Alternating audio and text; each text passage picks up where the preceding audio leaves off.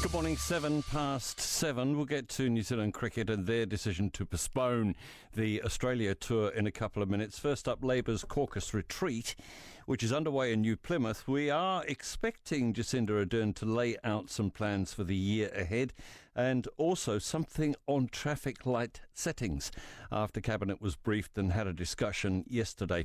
Newstalk ZB Chief Political Reporter Jason Walls is in New Plymouth for the caucus. Uh, Jason, morning. Tell, tell me what happens at these dues. Is this the real politics? Is that where it happens?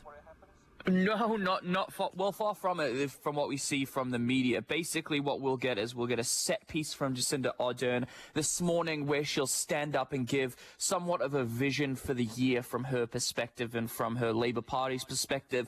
Now, in previous years, we've seen her stand up and say, um, "This is the year of delivery," or "This is the year of the vaccine." So it's possible that she'll do something similar. Um, and if she doesn't, media will be pressing her on that. But that will be the the main point, maybe the morning when the, um, conference kicks off um, at about 8 a.m. or 8.30 um, and Ardern makes some opening remarks. But today, um, that is going to be completely overshadowed by um, COVID because we've got a number of very important, important details that Cabinet um, will be has discussed yesterday and the Prime Minister will be addressing today. Now, you're always sniffing, obviously, as a journalist. Have you been able to get close to anyone who was at that meeting? Uh, well, they came out briefly yesterday, just before they, they went to dinner, and um, we saw a few ministers um, just as we were on our way to our dinner as well. But um, basically, they've all been completely tight-lipped about what's happening and what's been decided in that cabinet meeting. Of course, they're deciding the fate of Northland, if Northland's ready to join the rest of the country in the orange alert level status, um, and also, of course, there's the um, plans for Omicron. So we're we're wondering what's actually going to be happening. How is the government going to be combating the, the virus when it does get into the community, as the Prime Minister has said that it would? So we'll get some more information on that this afternoon, um, including um, more information about these two COVID or these Omicron positive people um, that have tested positive in the community, the Auckland airport worker and the household contact of the MIQ worker. What did you take from the tone of Chris Hipkins' stand up yesterday?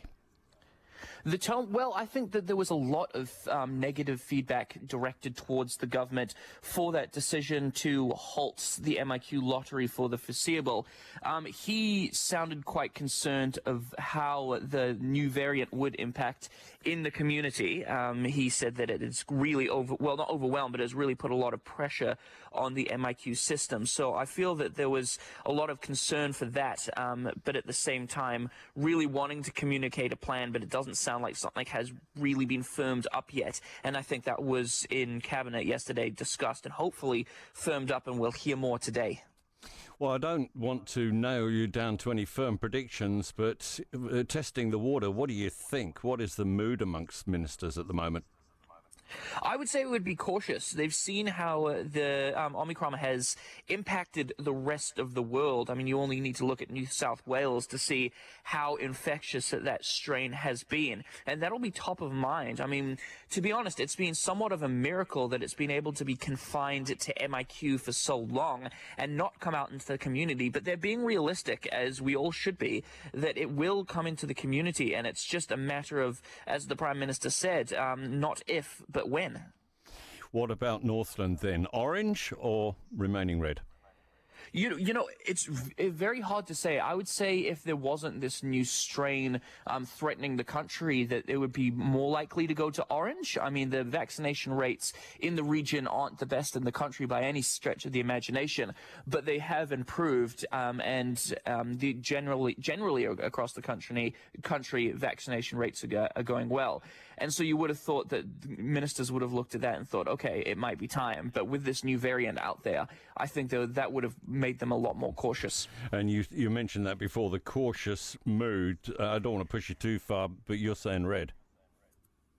Um, it, it, well, it, I mean, I think that it would be a cautious move, and there's a cautious um, cabinet, so that would make sense. Thanks so much. Appreciate that. Jason Walls is our chief political reporter in New Plymouth for Labour's caucus retreat. It's 12 past.